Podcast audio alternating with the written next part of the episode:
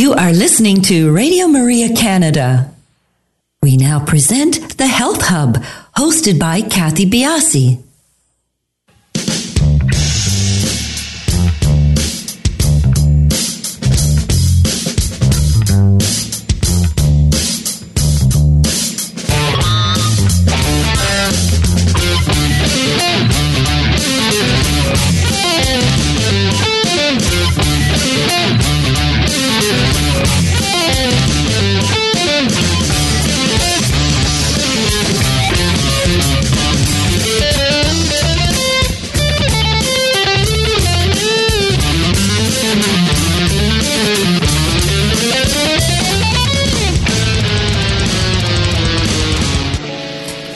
Everybody, and welcome to the Health Hub. I'm Kathy Biase, your host, and along with our producer Alex Diaz, we would like to welcome you to our first show of 2020 and of the new decade. I hope everybody had a wonderful holiday.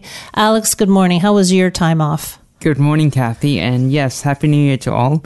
My uh, time off flew by, but mm-hmm. I really enjoyed myself. I spent all my time with uh, my family who I haven't seen in, in so long. So I really, really um, enjoyed that experience all, all too much. Wonderful. You were in London, England? Uh, yes. Excellent. Yeah. And you just got back? On uh, yeah Sunday. On yeah. Sunday. Yeah. So we're still adjusting to the new year. Just a little bit. Yeah. but uh, well, I, you know what? I was just uh, I had a few resolutions. A couple of them have already gone by the wayside, but I, I have uh, hopes for the ones that that still endure. Um, and one of them was to get here a little bit. Or, this is the one that just like went out the window today. Was to get here a little early, be you know a little bit more relaxed and prepared. Because sometimes mm-hmm. I find that we just fly in and sit down, and uh, yeah, sometimes those are the better shows, I guess. But uh, preparation for many things is something I'm really trying to work on for the for the new year. I think that should be my goal as well. Here, well, you know, it's it's. I tell you, it's it's so busy. It's just such a busy time. Everybody seems busy. You know, the kids are busy. I'm busy. You're busy. It's just the time. Fl- I can't believe that this is our first time what, in three weeks doing yeah. a show. Yeah, we haven't had a live show in yeah, almost a month. I would I would have to agree with that. Yes. Yeah, because I think Allison Allison's show just before Christmas was taped. So it's it, we're approaching a month now, and honestly, it, it doesn't it doesn't seem like that at all, at all. But, anyways, today's show is live, so please do call in if you have any questions for any of us. Our guest, Kirk Moat. Our number is 416 245 1534. And please do follow us on our social sites. We are on Instagram, Twitter, and Facebook, and we are at the Health Hub RMC on all three. And do feel free to continue with emailing us at thh at radiomaria.ca. And please do subscribe to our podcast. We are the Health Hub. We are on iTunes. SoundCloud, all your favorite podcast platforms. We have just a stellar lineup of guests out of the chute here. You don't want to miss anything. So do uh, sign up for that. Subscribe, and you'll get a notification when our new shows are up. And you can also find our podcast on the Radio Maria Canada website, which is Radio Maria Canada. Sorry, it's not actually. It's www.radiomaria.ca, and on my website, which is kathybiase.com. So, what I thought I'd start out with, I think I, I, was actually going to talk about, you know, keeping your resolutions and everything, but I think we did that last year. I think so. So I thought, you know, yes, we did. Well, because it's a new decade and and so many potentially wonderful things are on the cusp in the area of health, in the area of integrative health. I thought that I would give you um, just my thoughts on what I think we can hopefully look forward to as far as um, health trends continuing uh, from where we left off in 2019 because we did have so many promising trends. Um, and I think these will not only continue, but become more and more impactful on our health throughout the decade as a whole. Number one, for me, you might find this odd, is our continued understanding of the importance of sleep. Key for circadian rhythm to function properly. We've had a, a, few shows on circadian rhythm. It's something we talk about a lot here for the balancing of proper hormone functioning, for anti aging, uh, for proper health. I think sleep is really going to take even take on an even deeper meaning as we get into the new decade um, a gone now, I think, uh, is that notion that sleep was just the bridging of two days. Uh, this will continue to be researched and studied. And along with that, uh, the myriad of studies going on with the microbiome. And believe me, I'm not just harping on these two things because they're my passion area. I do think that our understanding of the microbiome and its integral role in our health will grow exponentially over this next decade. We are just finding out so many more links to health, so many more applications where our understanding of the microbiome can work. And I, I, think what we may start seeing, and I think this was kind of intimated um, by one of our guests uh, last year, is the application more through this decade of that understanding. For instance, designer probiotics that will focus on perhaps dealing with a particular health issue with one or two strains of bacteria. I think you might see that. I think, you know, we are starting to see more and more the applications of probiotics to counter the effects of antibiotics. We may see more and more of that in our medical system where you are actually prescribed a probiotic when you're being given an antibiotic. So my hopes is that will continue and I don't see any reason for that to stop. Uh, we were just seeing more and more applications, as I said. I also think the role of the environment and its impact on our health will take on a deeper meaning for us in the new decade and its its role in our health. And I think we're going to become more and more conscientious of it as more um, functional medicine practitioners take this on, as it's becoming more and more um, relevant in the medical field as well just an understanding of how important the environment we are in is to our health. You know, trying to at home create better environments, uh, what we put on our skin, all of those things. The environment to me will be a very, very important trend going through. I also expect a continued um, explosion of artificial intelligence and biohacking.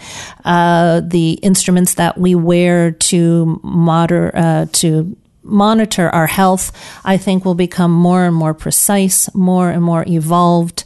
Um, things we can expect to see in medical devices. I was reading are smart technologies uh, that will be connected to smartphones, to your computers, things like insulin pens that track how much the patient needs, uh, pills that come in smart packaging that will give you um, a beep on your phone to let you know when to take them.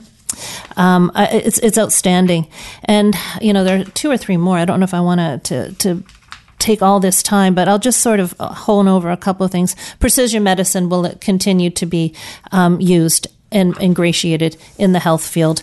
We're going to see uh, medicine geared to more uh, understanding of our, as we understand more of our genomics. Uh, precision medication and its applications will become a, a great um, stride, will take on a great stride uh, through the new decade.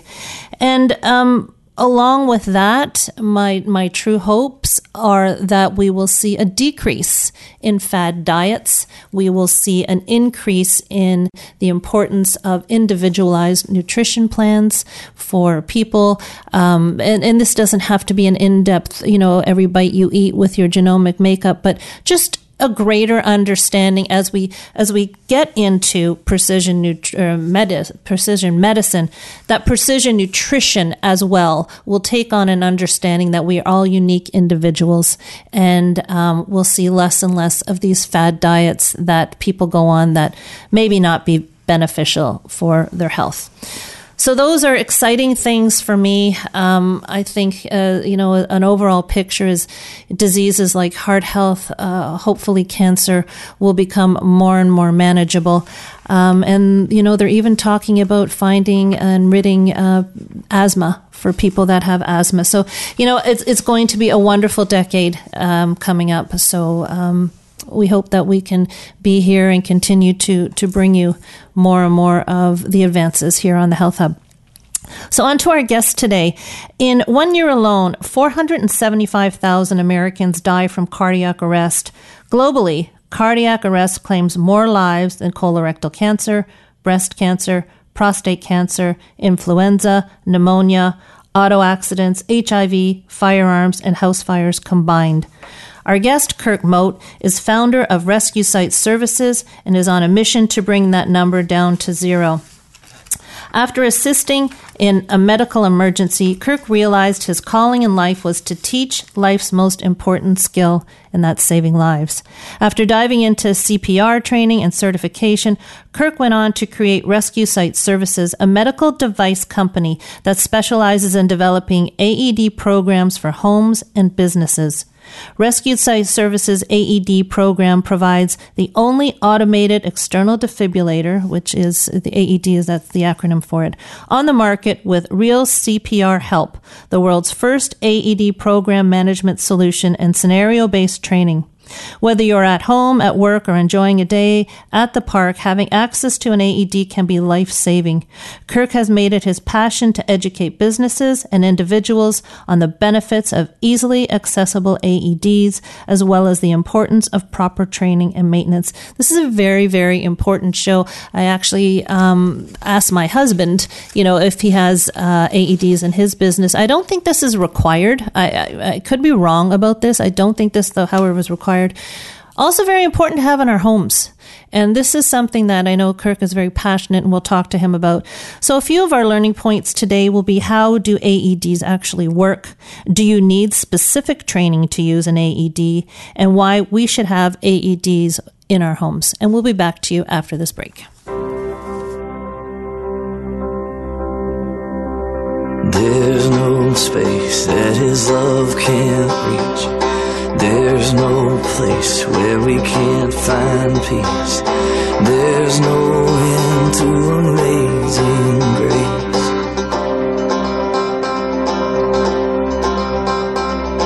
Take me in with your arms spread wide.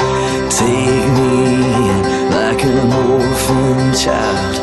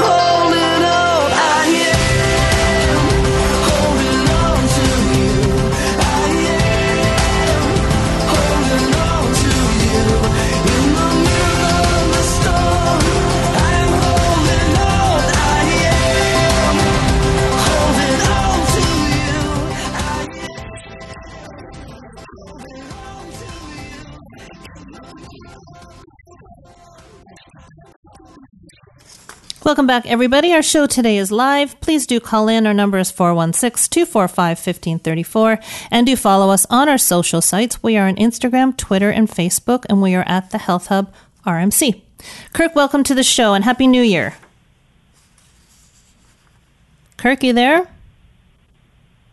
Well, Alex, I'm not sure that he's with us. Can you hear me now? There we are. There we are. I had the the Hi, wave. Kathy. How are you?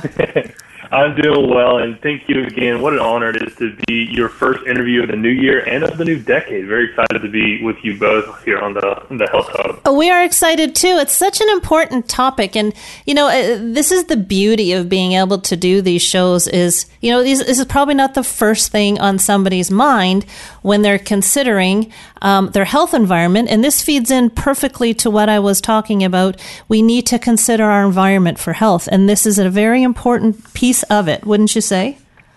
Agreed, 100%. So we we dove in a touch on your bio about how you got involved in this area. Maybe you can sort of expound upon that so we can see where your passions come from. Certainly. Um, about five years ago, I was listening to a um, Holocaust survivor give her testimony.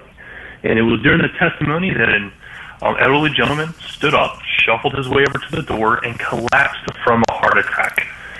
No one knew what to do. Now, I had previously been trained in CPR, so I went to work barking out orders like, hey, you, call 911, and you, go get the defibrillator. By the time I got the man's shirt off, an off-duty nurse joined the rescue with the defibrillator, and together we put the pads on. The defibrillator started talking, saying things like analyzing heart rhythm. As the rescuer, I'm saying clear. Uh, starts to say shock advised. Again, I'm saying, hey, no one touch the patient. Deliver shock. Shock delivered. Begin CPR. And one, two, three, four. After that first shock, it induced something called agonal gasping. Now, it looks like you're breathing, but you're not. To paint you a picture of the scene, all of his children, all of his grandchildren were there witnessing his death. This was a very emotional moment in time, as you can imagine. In fact, one of his daughters started yelling at me, Get that off of him, you're going to hurt him. She had no idea because she had never been trained. So during the next few weeks after this event, I decided to do some research and discovered that this is not an isolated incident. In fact, heart disease is the number one cause of death in the world. And as you mentioned in the intro, in one year alone, 475,000 Americans die from sudden cardiac arrest. However, I believe that we can create a world that no one dies from sudden cardiac arrest. So in the past five years, I've helped thousands of people just like you gain the knowledge and acquire the resources to save the life of a coworker, friend, family member, and even complete strangers. So whether you don't have a defibrillator, whether you have one and it's old and out of warranty, or whether you have multiple defibrillators in locations all across the country, this program is for you. And so during this podcast, I'm going to share with you how how we help communities, organizations, corporations, you know, build a successful AD programs that focus on awareness, education, design, implementation, and maintenance. Rescue Site Services was created to make sure your AD program is properly designed and implemented, that it's completely compliant, documented, and in the hands of a trained volunteer responder who is ready to rescue.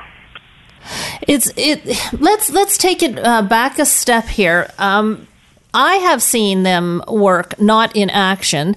Um, I've been I've done the CPR course, and AED is part of it. Um, but I've never seen it, uh, you know, firsthand being used as you have. Can you break down, you know, really what an AED does, its components? Because some people may never have had, they may see it hanging on a wall. I know that they have them in the hockey arenas here, but becoming familiar with the device is to me half the battle because if someone sees somebody collapse they may be very frightened to try and use this device so becoming familiar with it i think is, is the first step that i'd like you to educate people with Sure. First thing, first things first is the defibrillator or AED. Um, I know many of you are probably asking yourself, Kirk, what is an AED? I'm, and so, Kathy, I'm glad you're asked the question. AED stands for Automatic External Defibrillator. An automatic external defibrillator is a, is a lightweight portable, portable device that delivers an electric shock through the chest to the heart. So the, the shock can stop an irregular heartbeat and allow a normal rhythm to resume following sudden cardiac arrest. Sudden cardiac arrest like occurs when the heart malfunctions and stops beating unexpectedly. It, um, it not it not treated within minutes, it, it can quickly lead to death. So most sudden cardiac arrests result from what's known as ventricular fibrillation, or VF for short. Uh, VF is a rapid and unsynchronized heart rhythm that originates in the heart's lower chambers, the ventricles. Um, the heart must be defibrillated quickly because a victim's chance of survival drops by 7 to 10 percent for every minute, 60 seconds. A normal heartbeat isn't restored, and it only takes about four minutes without oxygen to have irreversible brain damage. Mm-hmm. At what point during, you know, you, you initiate CPR first and then the AED? At what, what point do you know when to switch over? Yes, so uh, great question. So there's this thing called the chain of survival, and the first first things first is recognition, right? You want to make sure that you know you understand what's happening. So scene safety is paramount. Um, when you approach a situation, whether you saw the person collapse or not, you want to make sure the scene's safe. Uh, let's say they fell off a ladder, the ladder's still leaning. You want to make sure that ladder is moved. Let's say that they're operating heavy machinery, they're a landscaper. Um, turn off their chainsaw um, before you go to work. Make sure the scene is safe before you do anything because we, again, you want to have at minimum one victim instead of two. So if you go into something really quickly without checking the scene safety, and quick story, uh, a good friend of mine literally was you know walking in the mall, and as you know, a lot of malls have those water features. Uh, he was walking by and he saw two people face down in the water, and he thinks to himself, "What is going on here?" Come to find out, first guy is working on the water feature, forgets to turn off the electricity. Oh. You can't really see electricity, right? So he goes to start working. He gets electrocuted. He can't move. He's now face down, drowning in the water. Second guy decides to be a hero without doing what? Checking scene safety. Goes to grab him, gets himself caught in the same current.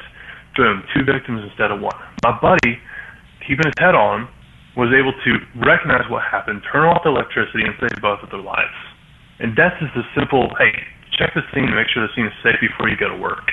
Mm-hmm. But to continue to answer your question, yes, the scene safety shake the person. Hey, hey, hey, are you okay? They might just be sleeping. You don't know, right? Hey, hey, hey, are you okay? No response. That's when you start barking out orders. Hey, you, call 911. You, go get the AED. If you're by yourself, you do that yourself. With the technology today, the way it is, you, you got your cell phone on you pretty much 24/7. You call 911 or your emergency response number, and you put that on speaker while you're doing the next steps, which is getting that defibrillator. The defibrillator is the most important aspect here because the shock is going to be what saves a person's life. If you do not have a defibrillator, then you're going to do something called hands-only CPR, and that's literally compressions continually.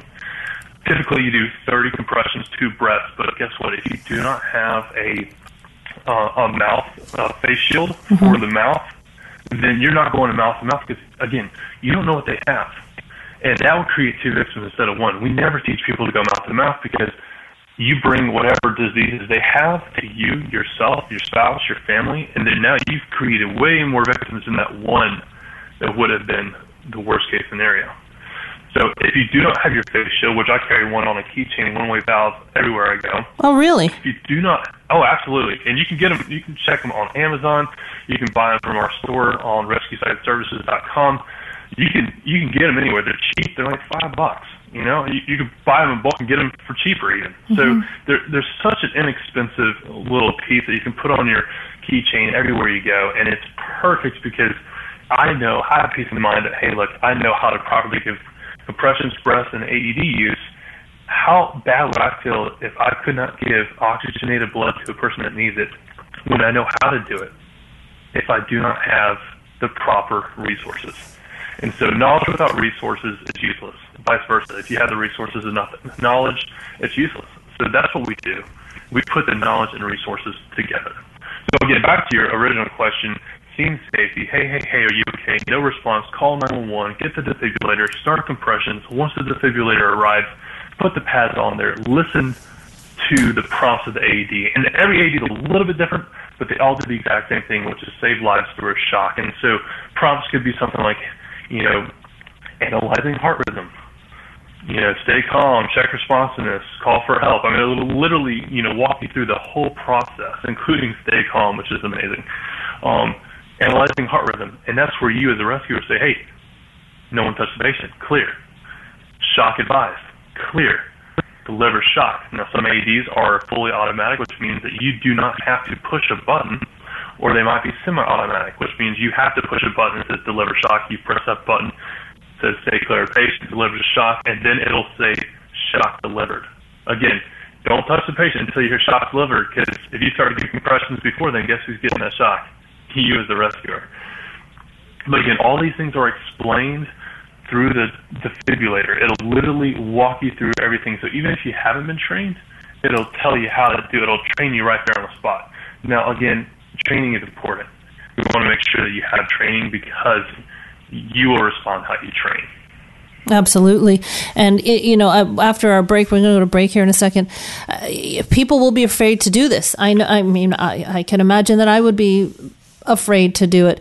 But in, in the face of someone um, dying in front of you, you know, being equipped with the proper knowledge of how to use this, and and it, it's so vitally important. And I, I, like the aspect of training that you talk about because I think, you know, as these things are put up in the offices, they're there, people know about them.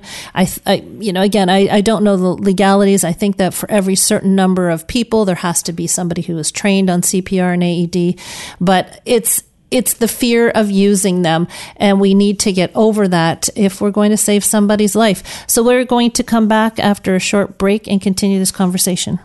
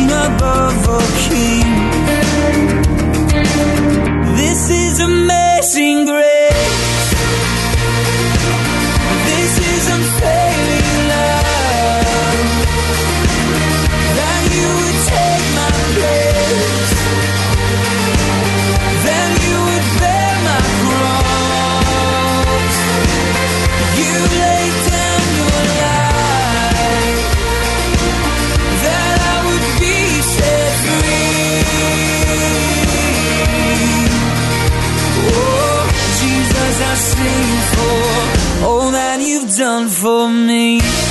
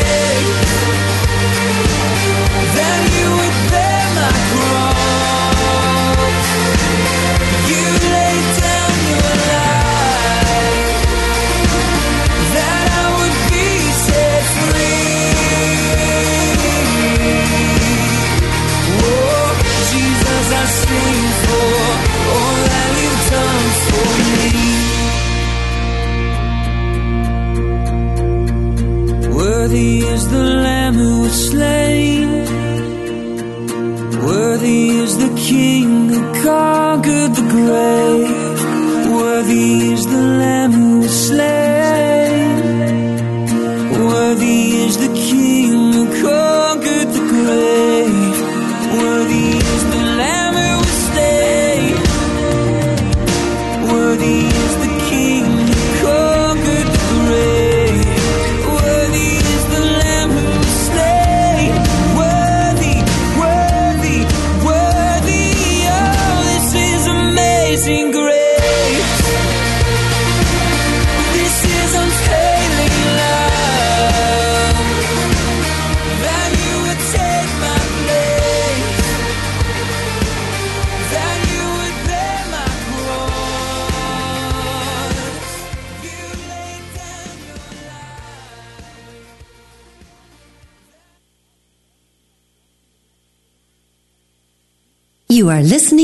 The Health Hub here on Radio Maria Canada.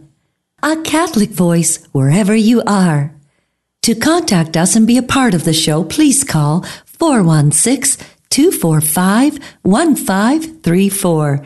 We now continue with the program. Here once again is your host, Kathy Biase. Welcome back, everybody. We're here talking with Kirk Moat on the life saving importance of AEDs.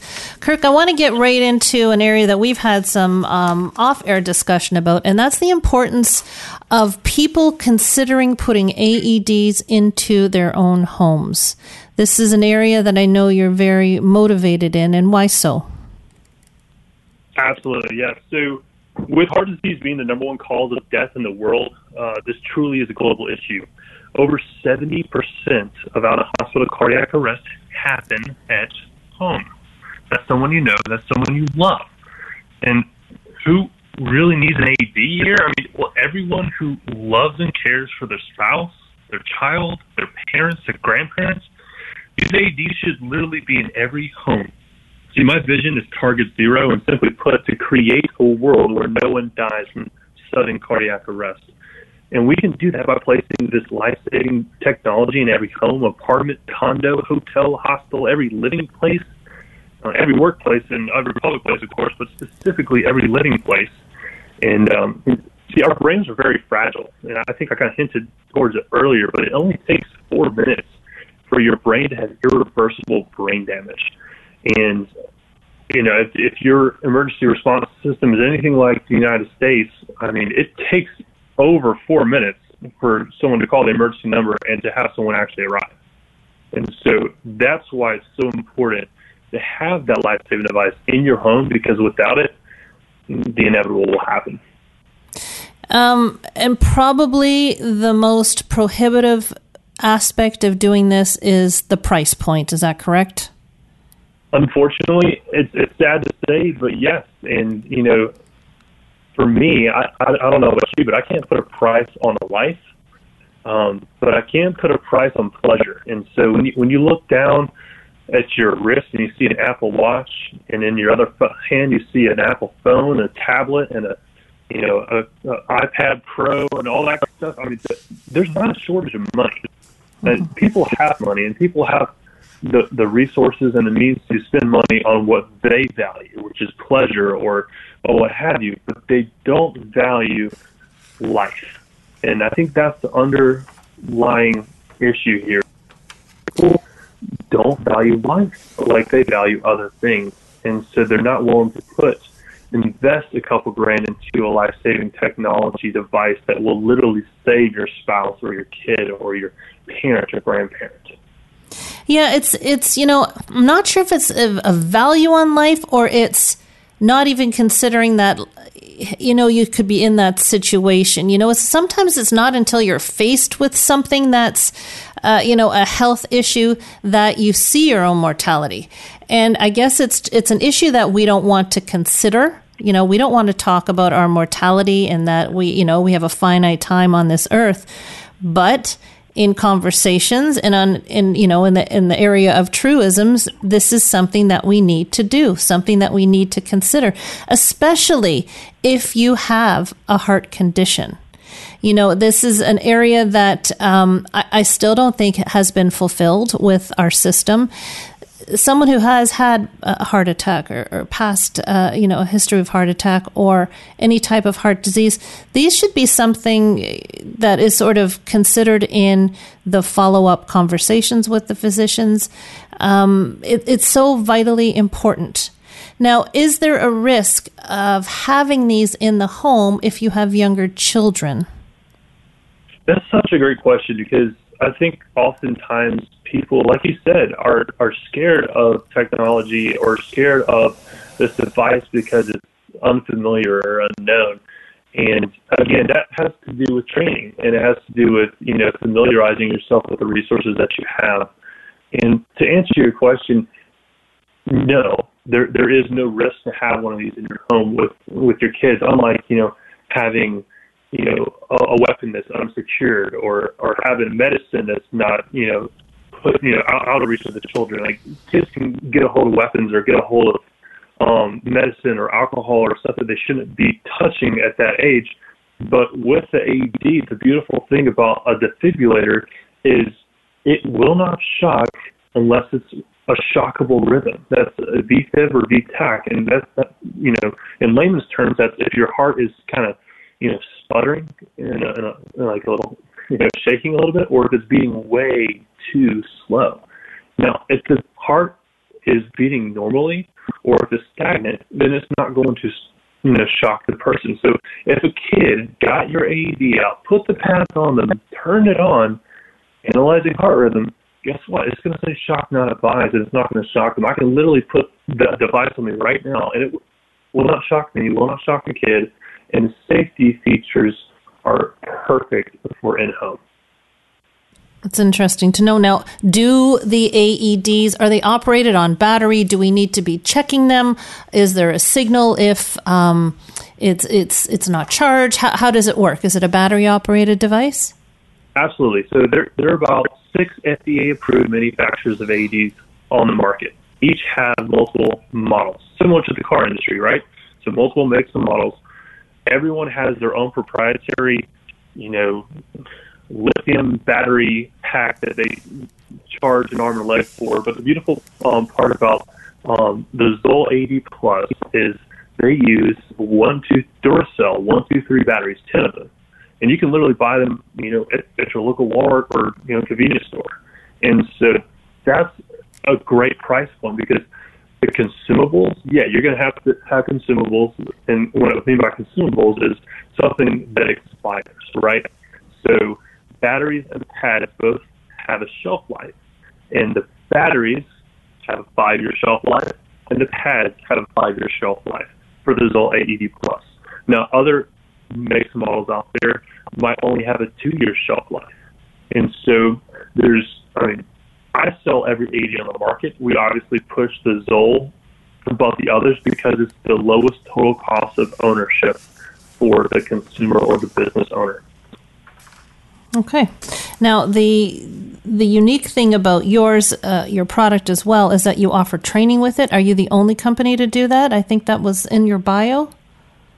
Yes, yeah, so I'm not the only company that offers uh, the product and training, but what we do specifically is we believe that there are three components to a successful AD program. The first component is going to be the hardware, and that is the defibrillator itself. Like I said, we sell every AD on the market, but we can point you to the one that's going to be the lowest total cost of ownership for the um, consumer or business. We also offer the leasing option, which is literally $73 per month. That's lower than your cost of a Wi-Fi to have a life-saving device in your business. The second component is going to be um, the the like the training itself, which is going to teach you how to save like use the product. That's going to be the AED. Is going to teach you how to give breaths, how to get compressions, choking, how to relieve choking, and how to use naloxone. That's also included in our training. And naloxone, um, for those who do not know, is a opioid drug reversal. Okay, mm-hmm. so if you have a friend or family member that has a prescribed opioid, um, prescription, um, sometimes they can abuse it and have an OD situation. And you you can actually have naloxone as an over-the-counter drug that as a nasal spray and save their life. And we go into that during the training. The third and final component is going to be the program management solution. And the program management solution is essentially um, where you get to maintain and manage your um, your program. And so we want to make sure that you have everything you need in order to properly um, do that. So to rescue a victim of cardiac arrest, you need an AED that is ready to deliver a life-saving shock. But just having an AED is not good enough. You must make sure your AED is working and in the hands of a trained volunteer responder. If that's at home or business, doesn't matter. If that sounds simple to you, uh, you may not realize all you need to know and do to set up and maintain a successful AD program. Our AD program management makes sure you are ready, compliant, and completely documented while taking up as little of your time as possible.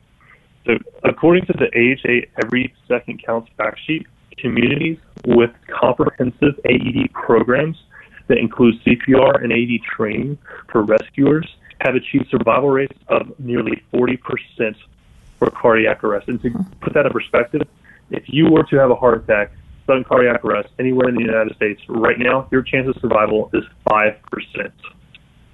Really? This is why our AD professionals are committed to helping communities and organizations just like yours build successful AD programs that focus on awareness, education, design, implementation, and maintenance. Setting up and maintaining a successful AD program is not as simple as it sounds, especially if it's not your area of expertise, but it is ours. And, and we make sure your AD program properly designed and implemented, that is compliant, completely documented, and in the hands of a trained volunteer responder who's ready to rescue. And we don't stop there either. We, we offer post event support and a number of other services you may not have even thought of. And if it's AED related, we got you covered. And by the way, what I mean by post event support is if you have an AED in your business and someone has to use that AED, that AED is uh, contains the medical records of the victim. And so that has to be turned into the analyzed. And if you only have one defibrillator in your location, say you're a small business, maybe a gym, you're now tough out of luck until that analyzing process is over. However, now we overnight you an AED, so you're never without an AED, your life saving device. Oh, that's an interesting point. So, um, two things have popped into my mind. Um, is the AED it, it, can work over and over again? So if if you've had to um, utilize it, do you just wait until, um, like you have just said, the information has been uh, recorded, and then it's usable again? You just hang it up and wait for the next time, or do you need to recalibrate this thing, get a new one? How does that work? Yeah, so um, the AED itself um, can literally deliver hundreds of shots. Okay. It's incredible. Um, so, however, when when you have an event, a, a cardiac event where it's been used, you turn it in to be analyzed. When we return it to you, they have fresh batteries and fresh pads, so it starts from from scratch essentially. Like you can literally do the whole process over again. You can't use pads um, a second time. Those those Oh, only have a one time use Okay. and actually sometimes don't have any use because they, people forget to shave the hair off the chest, and that's so important because um, if you only have one set of pads, we, we encourage our clients to have uh, you know the original set as well as a backup pair I think because what happens is if you have hair on your chest, that can disrupt the current and it won't recognize that it's on the chest and you know analyze the heart rhythm. So you got to shave, shave, shave. Again, that's another feature that comes within the, the packet of your AED. It's a razor to shave the chest of your Okay. hair and then put the pads on. Okay, that's interesting to know. Um, and and one thing that I, I I want, I'm very personally interested in this. Is there liability? A, if you've been trained and do not use it, or B, if you do use it and the outcome is not favorable or there's been an issue. Great question. Um, so liability. This, is actually a very common misconception, and I, I'm here to say that you know, people are thinking about it all wrong. Everyone else is telling you that having a defibrillator in your home or office is liability. However, I am saying that having a defibrillator in your office or your home could, in fact, be your biggest asset. You're thinking about it all wrong. Most people worry about the liability of having a defibrillator when you should be thinking about the liability of not having a defibrillator. And that is what happens if you know that you have the resources that you can purchase or lease and you choose not to and someone dies on your watch. You see, now we're thinking about assets versus liability, profits and loss, and losing your highest performing employee. Look at it from that perspective even. That's kind of the seller's perspective, but I mean, from, you know, stockholder's point of view. Uh, this could all be prevented with a simple AD program that costs literally less than your monthly Wi-Fi bill. And so, to answer your specific question, I don't know um, the specific laws in Canada because we're Mhm, actually fair enough. Uh, yeah, we're in the United States, but we're moving to Canada. We're we're actually you know in the process of um, expanding to Canada. However, I can tell you right now that in the United States, Good Samaritan laws will protect you um, if you use the resources that you have been given and the knowledge that you have been given. So what I mean by that is, hey, if I have taught you CPR and AED, then if you perform breath, compressions, AED use, choking lock that's all within the scope of what I've trained you to do. If you try to perform a tracheotomy on this person, well, guess what? You're probably going to get sued because you haven't been trained to do that properly. So it all has to do with operating within the scope of how you've been trained. And I'm sure that Canada has a very similar Good Samaritan law that covers, you know, pretty much the same exact thing. But as for the United States, absolutely, you have nothing to worry about when it comes to operating within the scope of what you have been trained. And let me hit, hit on something else that we haven't really talked about. You mentioned how you know people are kind of scared of using AEDs. People are also scared of compressions too, because guess what? If you're doing a compression properly, you're breaking ribs. Yikes! Right? Mm-hmm.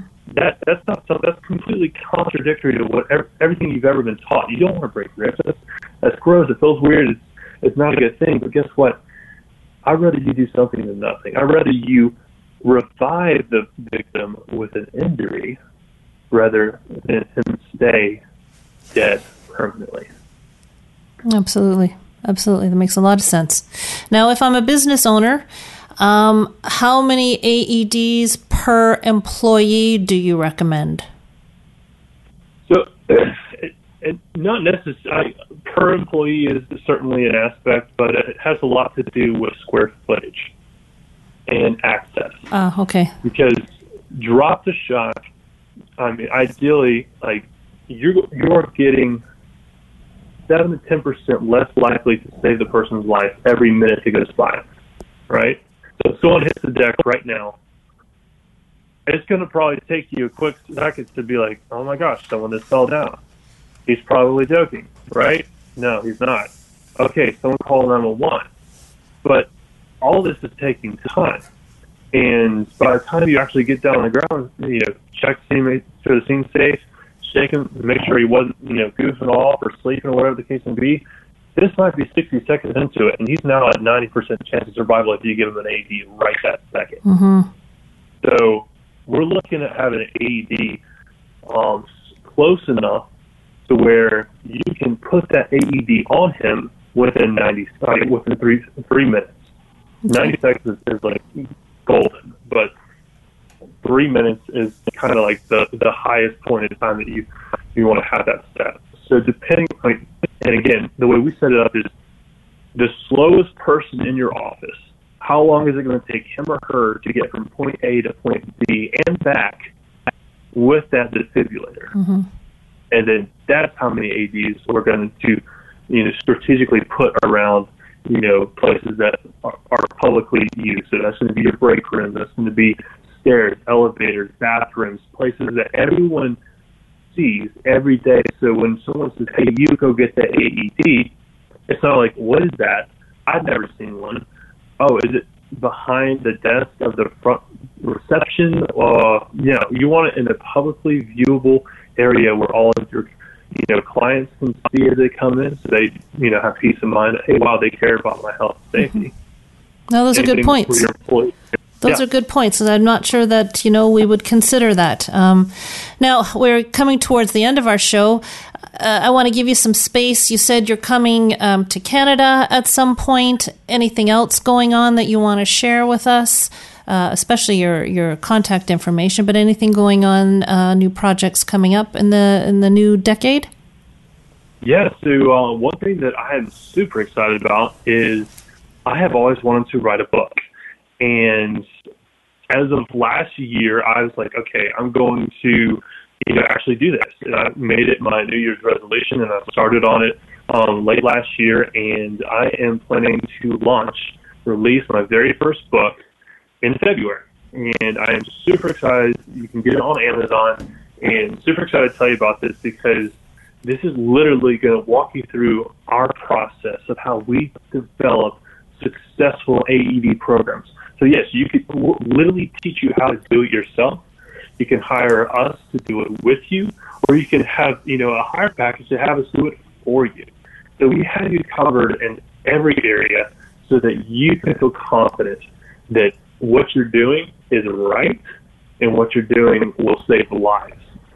Excellent. Now, how can um, listeners contact you if they want more information to find out about your product or when you're coming to Canada? If uh, if it's a Canadian that's listening, absolutely, yes. Yeah. So, um, my name's Kirk Kirk Moat. As you've mentioned a few times, I am the owner of Rescue Site Services, and you can find us on RescueSiteServices.com. You can Google us, Rescue Site Services. You'll find us on LinkedIn. Rescue Site Services on Facebook, Rescue Site Services on Instagram. I'm trying to think if there's any other. I think we're about to start YouTube channel. I mean, we are growing. We're getting bigger. We're going from you know a, a, one nation to the world, and we're going to get an AED in every single home, every single business, such that Target Zero is not a vision but a reality, where no one dies from sudden cardiac arrest. Well, excellent. And, um, you know, we here fully back that and wish you all the best, Kirk. It's been a great conversation. It's, it's not something, as I said, that would come to mind in the health sphere a lot. And I'm, I'm really glad that we had the opportunity to present this to our listeners.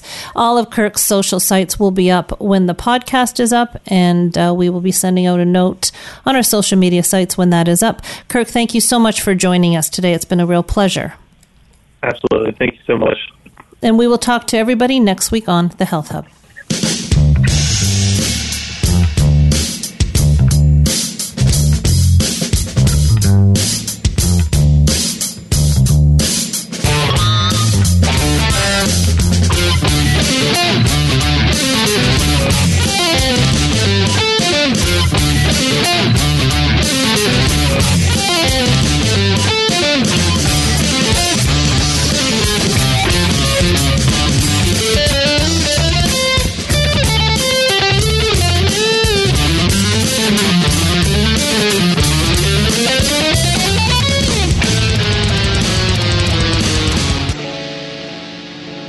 Have been listening to The Health Hub, hosted by Kathy Biase, here on Radio Maria Canada.